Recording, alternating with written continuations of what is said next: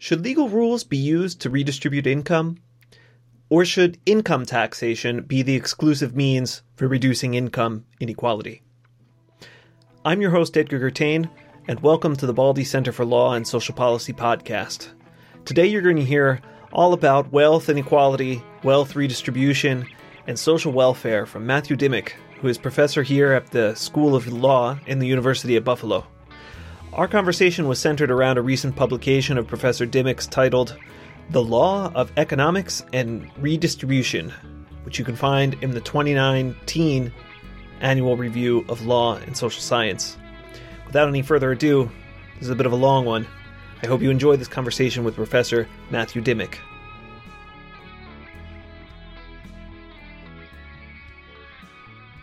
First of all, thank you for being here. Welcome. Thanks for inviting me. So to get the ball rolling, I'll play devil's advocate here, and I'm going to say that right now, Jeff Bezos may be out on the open seas enjoying his $500 million super yacht, while in Venezuela, an entire country is starving because not even a month's salary can buy a dozen eggs. Yeah. So there's no doubt that we live in a time of jarring global wealth inequality.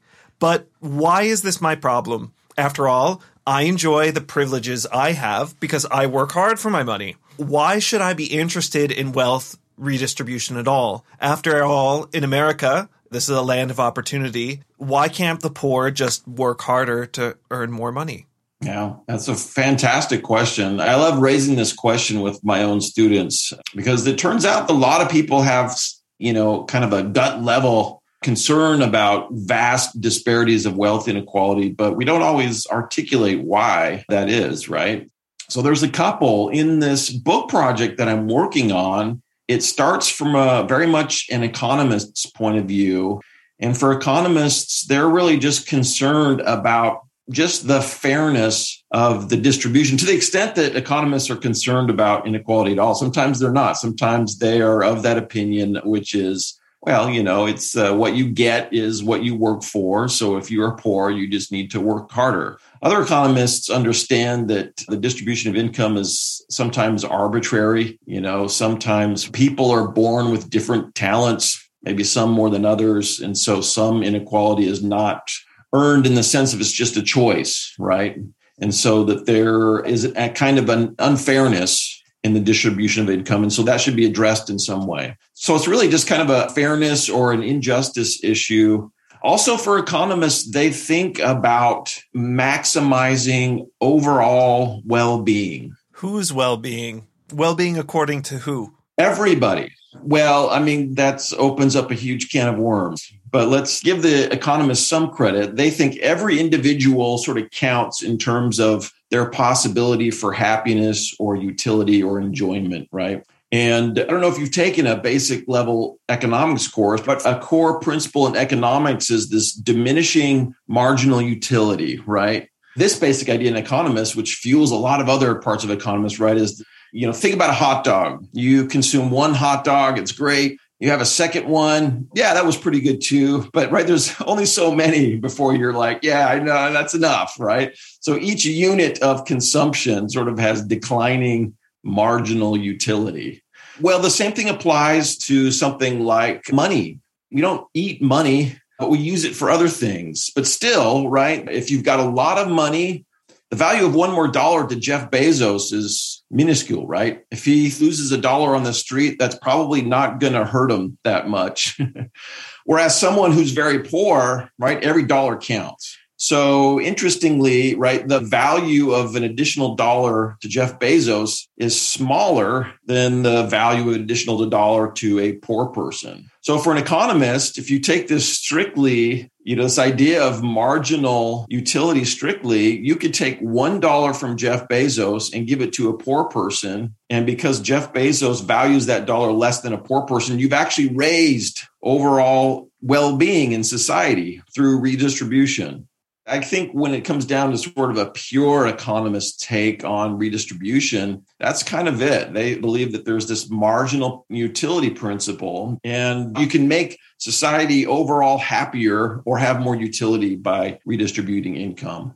Now, there's a hundred different ways to poke holes in that story. Some economists will agree with that, some don't. anyway. That's kind of how they approach it. Now, that's not necessarily my sort of concern for inequality and why redistribution should take place, but that's one. And that's one that I deal with in the book. I think another important one that we're seeing more traction of, I'm actually reviewing right now. I was asked to review a book called The Anti Oligarchy Constitution. It was written by Joseph Fishkin and William Forbath, two law professors at University of Texas. I think Fishkin just moved to UCLA. But for them, the concern with wealth inequality is that it corrupts the government. And this, they take this idea all the way back to the framers of the Constitution. And they argue that their vision of the government was a government free from the domination of aristocrats, oligarchs, people with power and wealth. And so we might be concerned, like economists, about the distribution of well being when there's an inequality of money. But for others, inequality in wealth, you know, undermines good government. And that makes it harder for, you know, the poor to try to improve themselves because usually those in power, you know, make it harder for other people to do that.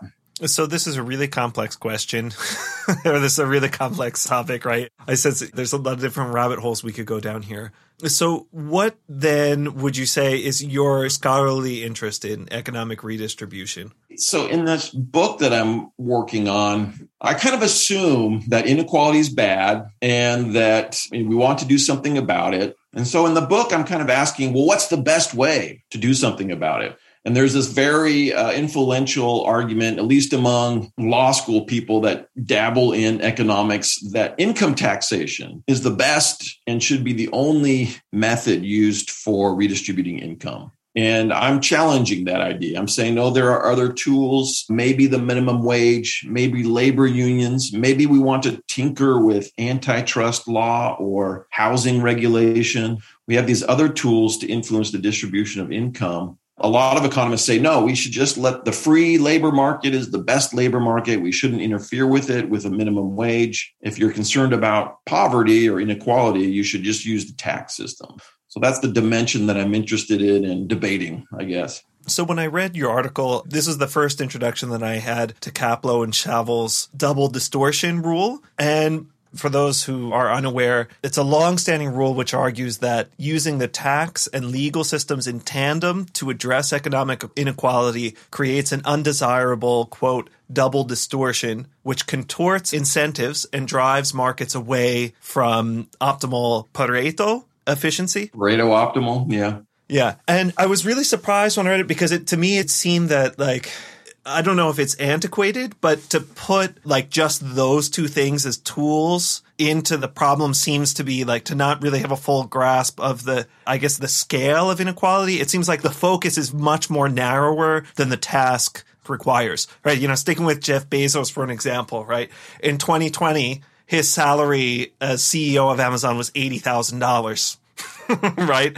You know, so how effective can redistribution, you know, through just the tax code and the legal system be, you know, when the wealthiest members of our society are clearly living outside the bounds of the tax system and I would say probably the legal system too. Yeah, yeah. No, for sure. There's been some writing sort of reacting to that because it turns out that at least Kaplow, probably Shavell too, you know, even when it comes to taxes, the only kind of tax you should use if you want to redistribute is the income tax, you know, not inheritance taxes, not sales taxes, or like they use in Europe, a value added tax, you know, just the income tax. So some people have responded to that and saying, no, we need to use the whole sort of range of kinds of taxes and maybe introduce new wealth taxes, right? Like I think that's what you're hinting at, right? Is that Jeff Bezos basically has all of his money, you know, sheltered in assets of various kinds, right? Stocks and probably property and yachts and and all that stuff.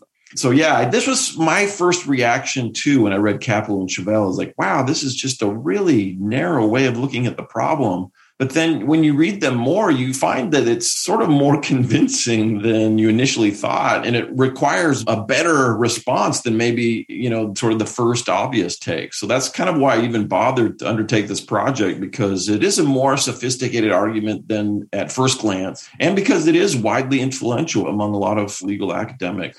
There was another way that I think it's narrow, which is it kind of brackets the whole sort of political problem, right? Which is that why isn't the income tax responding to this inequality, right? And it's well, if you've got inequality, they're going to make it harder to change the tax system to respond to redistribution. So that's kind of another way that I think they're they kind of bracket the whole politics of inequality, I would say. Yeah.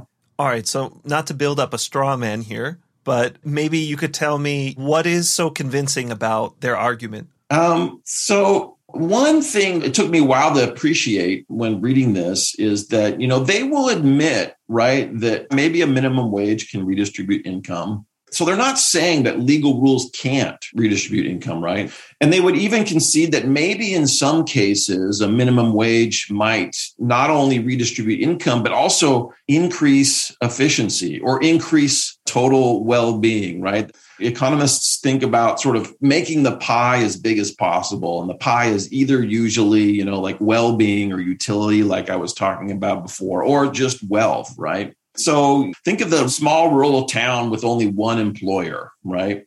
You don't have a lot of other choices to work for. That gives the employer some power to lower wages than would be the case in a better functioning, more efficient labor market, right? And so you might say in that case, you know, a minimum wage could actually increase efficiency by bringing the wage up to where it should be, according to, you know, the economists kind of this ideal like you were saying earlier, the ideal Pareto optimal market allocation. But then Kaplow and Shavell would say that's great, right? Because it's efficient, not because it's necessarily redistributive. So it might lower income inequality, but because it's also efficient, it's also restoring, bringing us back to this Pareto level allocation, then it doesn't really defeat their argument. So their argument really just applies to cases where there's redistribution that they think is inefficient, that causes a loss of wealth or utility. And like you said, with the double distortion argument, they say that's always going to be the case with legal rules, but not with the income tax. What is exactly the Pareto efficient or coefficient? Yeah, that standard just says, you know, you've reached a Pareto optimal allocation of resources. You know, if you want to think about Robinson Crusoe stories, right? You got oranges and coconuts on a deserted island with Robinson and Friday. They're trading the optimal allocation between them, between both of them for oranges and coconuts. And so Pareto optimal is when you can't make one better off without making the other worse off. And why is that optimal? Because we've kind of reached a limit, right? So think about Robinson Crusoe and Friday. Say that, that neither of them have any oranges or coconuts, right? And you start doling out oranges and coconuts, that makes them both better off. So they both can be made better off by allocating oranges and coconuts in the proper dimension, right? But once you've reached a Pareto optimal point, you can only make one better off at the expense of the other. And so, in that sense, we've kind of reached the limit where you can make everybody better off. And then it becomes purely a distributive problem, right? So, once it becomes a purely a redistributive problem, we've made the pie as big as possible now, right? And so, any further changes will just be distributive and not efficient, not in the direction of efficiency, which again is maximizing the pie. Again, whether you want to think about it in terms of wealth or well being.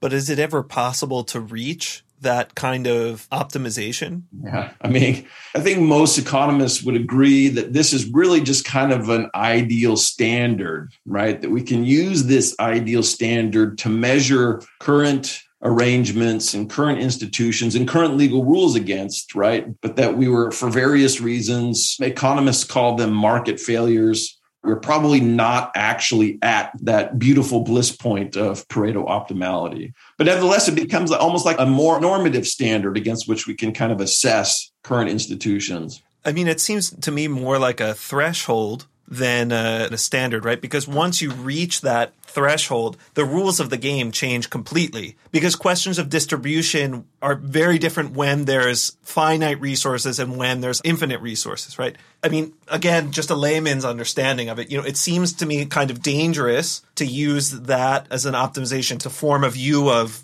an ideal economy, right? Because it's something that's so far away from what's possible, right? Yeah, and, and something else I think you're getting at too is economists will think about Pareto optimality like a frontier, like you can imagine like a curve, right? And so you get two people and their well being, and you make this Pareto optimal curve, right? So on one end, somebody has all this stuff, and the other person has nothing. On the other end, it's just the opposite.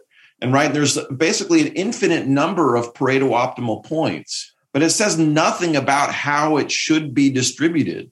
So a lot of people do say Pareto optimal is sort of vacuous as a policy principle because what we really need to know is how like we always have distributive problems even at the Pareto frontier and Pareto optimality tells us nothing about how we should divide the pie. Right. I mean, Pareto was a theorist, an economist that lived at the very beginning of the industrial revolution, right? I mean, he understood a, a world that's very different from the globalized, you know, mess that we that we live in today. Um, so, I mean, you're writing a book. You're, you know, on the frontier of knowledge, you know, for these kind of things. You're kind of like asking questions. You're generating new knowledge.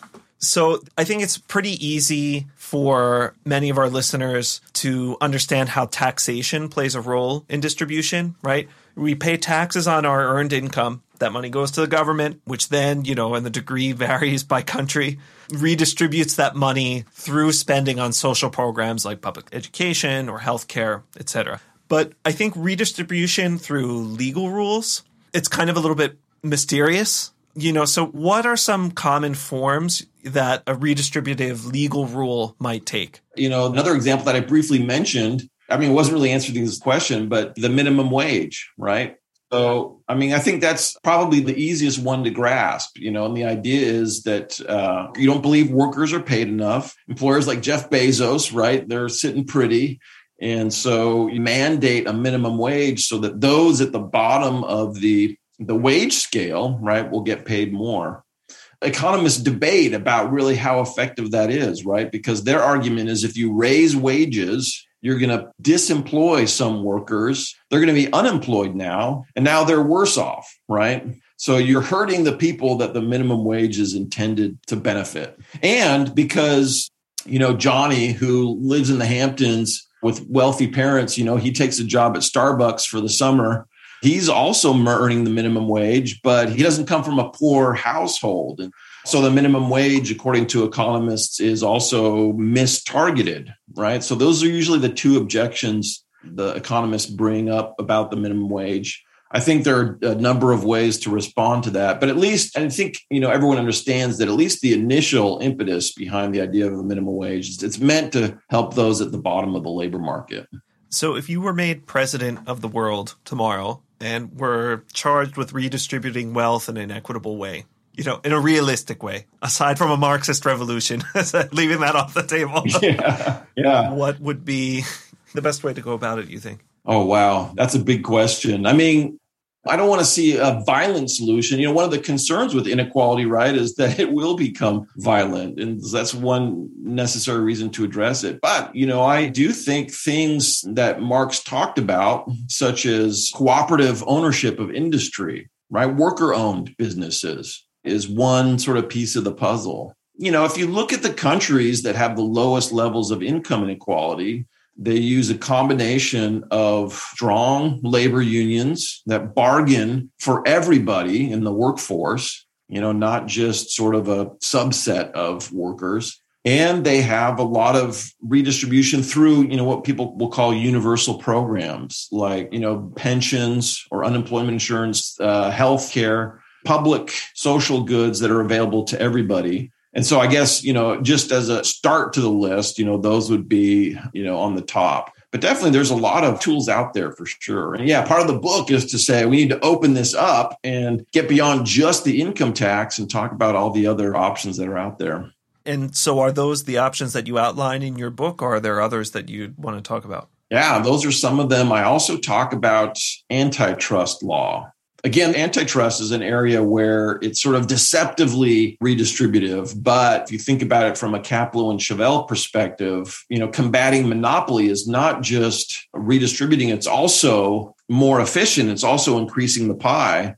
What I say in the book is maybe we would want to actually take an inefficient policy with respect to antitrust because it redistributes more than the efficient one and it does so better than taxes. Just so I can follow what you're saying here. So, how does breaking up a trust increase the size of the pie? Yeah. So the problem with respect to efficiency with monopoly is that when a producer corners the market, they actually can restrict supply. And that's one way of raising prices, right? So there's means there's less stuff out there basically, right? And so if you force them to compete with other businesses or lower their prices, that should actually reduce in more output. So it actually it also increases the size of the pie. Okay, good. So keep going from there then. Yeah, yeah. So then Kaplow and Shavell would say, you know, well, if you're increasing the size of the pie, we don't have a problem with that. You know, maybe that also reduces the wealth of the shareholders in the monopoly, right? Because the prices aren't as high and it benefits consumers who are poorer on average because prices are lower. But from a Kaplow and Shavell perspective, that's just sort of incidental effect. Really, what they care about is the fact that antitrust can make the product market more efficient.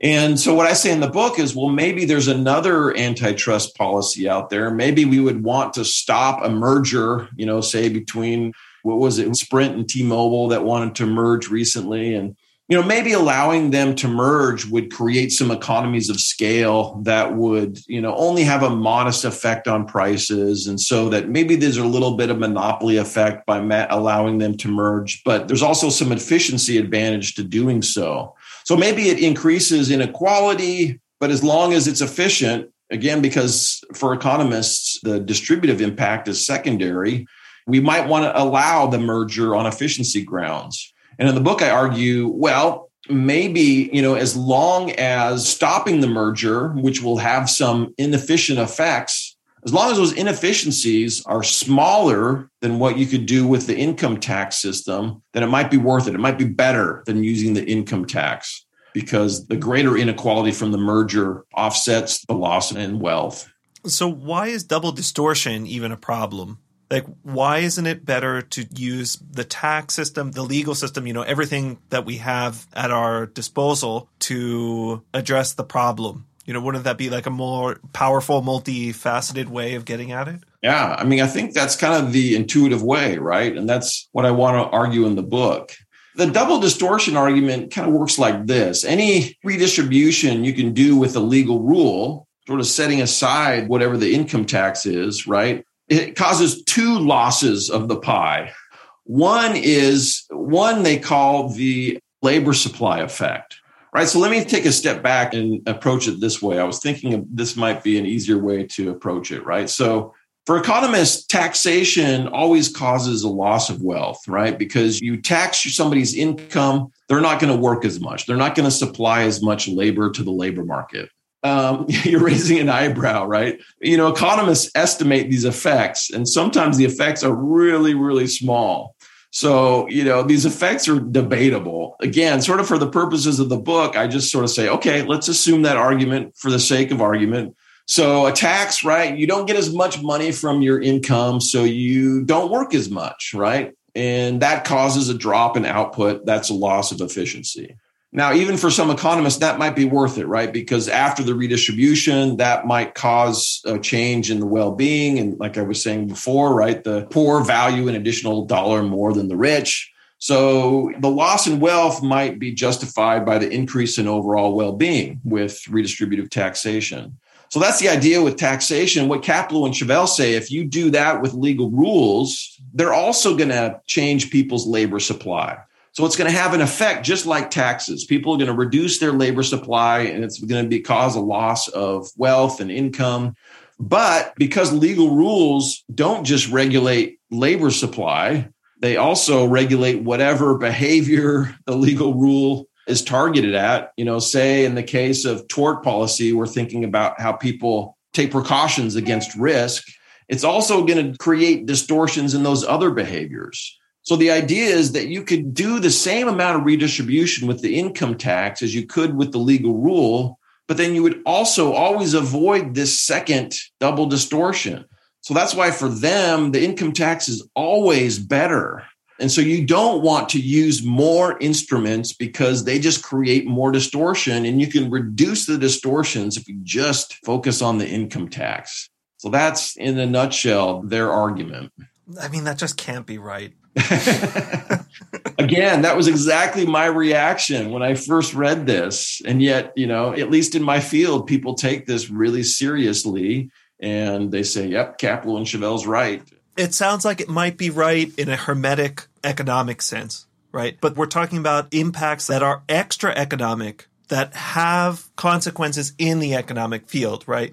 The idea of using a law or a legal rule to redistribute wealth is more on the moral or ethical side, or, you know, it is exactly about governing people's behavior, right? More than necessarily strictly economic element of the equation here. I mean, it seems like the double distortion would be the point, if not just a consequence of, of the thing, because to get people's behavior to change, right, that would be the idea. You need to do that to redistribute the wealth in some kind of way. And so I'm not exactly sure where you fall in relation to Kaplow and Shavell because you said that you were initially rejected it, but then because of your colleagues in the field take it seriously that it's more serious than it seems, it's more sound than initially seems. But then in your book, you ultimately are proposing other things, right? Yeah. Ultimately, at the end of the day, I do disagree with Kaplow and Shavell. I think they're wrong. I think you can redistribute income with legal rules in a way that's even more efficient than the income tax. And so one of the things you said was minimum wage. Yep. What are some more things? I also talk about labor unions and collective bargaining. I talk about antitrust. And again, with antitrust, you know, again, it's complicated because there's an obvious redistributive impact. But what I say is that maybe we would even want to use inefficient antitrust rules as long as they're less inefficient than the income tax. That's sort of the caveat, right? Whereas Kaplow and Shavell wouldn't accept that. I mean, how does someone figure that out? I mean, how do you figure out if it's more or less efficient? Yeah, I mean, economists have surprisingly clever ways of sort of they can estimate, right? They even have an index. I think it's called the Hirschenfeld something index, and they can estimate what'll happen if you remove, you know, so many goods from a product market and what the effect will be on prices. You know, they can estimate what economists would call the elasticity of demand, elasticity of supply. And so they can come up with measurements of how much prices will change based on regulatory policies and so that allows them to make some judgments about, you know, whether should we allow this merger or not. So I don't spend too much time talking about those measurement things just because they're out there. So and it wouldn't be an objection to my argument because economists measure these things. And as long as they can, we can still sort of determine which policy would be more efficient, which would be more redistributive, and so on and so forth. Um, I also talk about housing regulation. I talk about intellectual property right? There's good evidence that intellectual property concentrates income and wealth into fewer and fewer hands. So we might want to adjust those rules in the interest of redistribution. So, what do you think's going on with the housing market right now? Why are houses so expensive? I haven't taken a close look at this, but I suspect a lot of it has to do with real estate is seen as a great investment these days. So, a lot of money is coming into real estate as an investment, right? So, you know, people with a lot of money are buying second homes, not to live in them, but to rent them.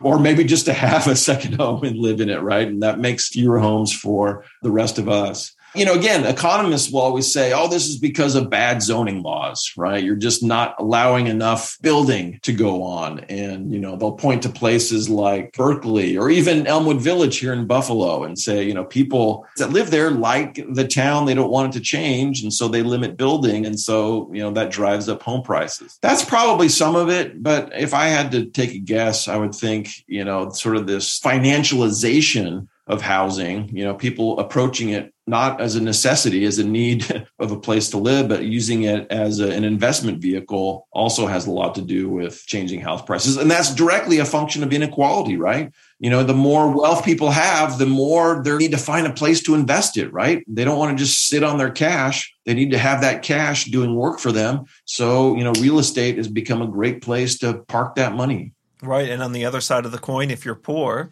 it's all that more urgent to find affordable housing and even have an asset to work with. Yeah, exactly. Yeah, economics is a very rarefied discourse and it's very frustrating sometimes because it really it's like it's not only like they're speaking a different language, like it's a completely different culture, you know. But for them, you know, they have these like, you know, marginal diminishing of utility, right? They have these very basic principles and you know they weave a whole sort of word worldview out of those basic principles. And I think that's why it seems strange to us, right? Because, you know, they've actually sat around and thought, how are we going to apply these basic principles in these different areas? And they come up with stuff like the double distortion argument, right? Which seems counterintuitive. It just seems like I totally agree with you. When I first read that, I thought, this has got to be wrong. This just sounds insane. And the more you read it, you think, I still think it's wrong, but you know, I can't just dismiss it. I've got to make an argument to demonstrate why it's wrong. I mean, so again, you know, when economists like Kaplow and Shavell or any economists, when they talk about a distortion, you know, what they mean is a loss of wealth, a decrease in that pie, right? And so what you know what they're saying with legal rules is that you are redistributing, but it's coming at the cost of too much loss of the pie. And so if we just switch to income tax rules which don't have as great of loss in the pie, there'll be more in the end to redistribute, right? So again, you know, they say any distribution of income you can think of that you can achieve with legal rules, you can get the same amount with the income tax, but at less loss of wealth. And therefore, there's just more at the end of the day to go to the people that need it. You know, when I understood that, that was sort of what made me say, okay, well, you know, I want to help the poor.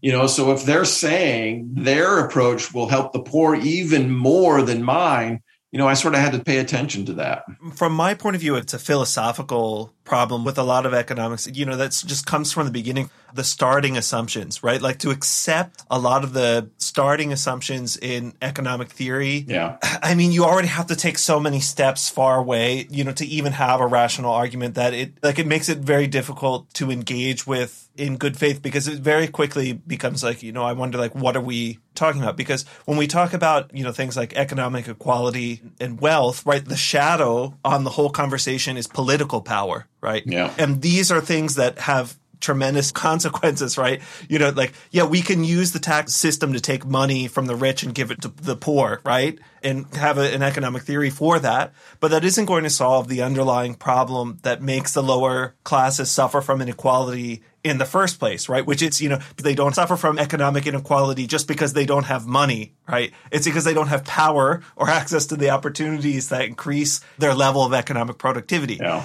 So it's a, like a lot of the economic problems they're more social than they are economic. And to not include the social perspective in it seems to me it's confounding. Yeah.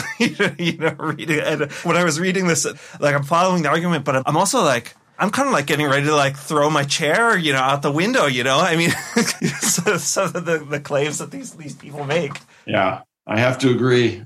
If you've ever read the first chapter of Capital by Karl Marx, that's basically what his argument is, right? He talks about the commodity and he talks about the value that we attach to the commodity and to what we would call an economist and what he would call a political economist, because that's what the field was called back then. This value, it's almost like the commodity's weight, right? Its value is some sort of natural property of the commodity. And Marx thought that was insane he said, no, we only have value, prices, money in certain kinds of societies with certain kinds of social relations. so, you know, Marx would totally agree with you 100%. He said, these are social questions, and there's a whole bunch of social foundations that the economy rests on. But you political economists, all you're seeing is you know, the tip of that iceberg. And you're assuming mistakenly that these things have some sort of natural transhistorical validity to them, when in fact they're just the product of a certain kind of society in a certain period of time. And therefore changeable and, you know, adaptable if capitalism doesn't work, we should find some other way of satisfying human needs and wants and goals. So, are you an anti capitalist or a Marxist? I do really like Karl Marx.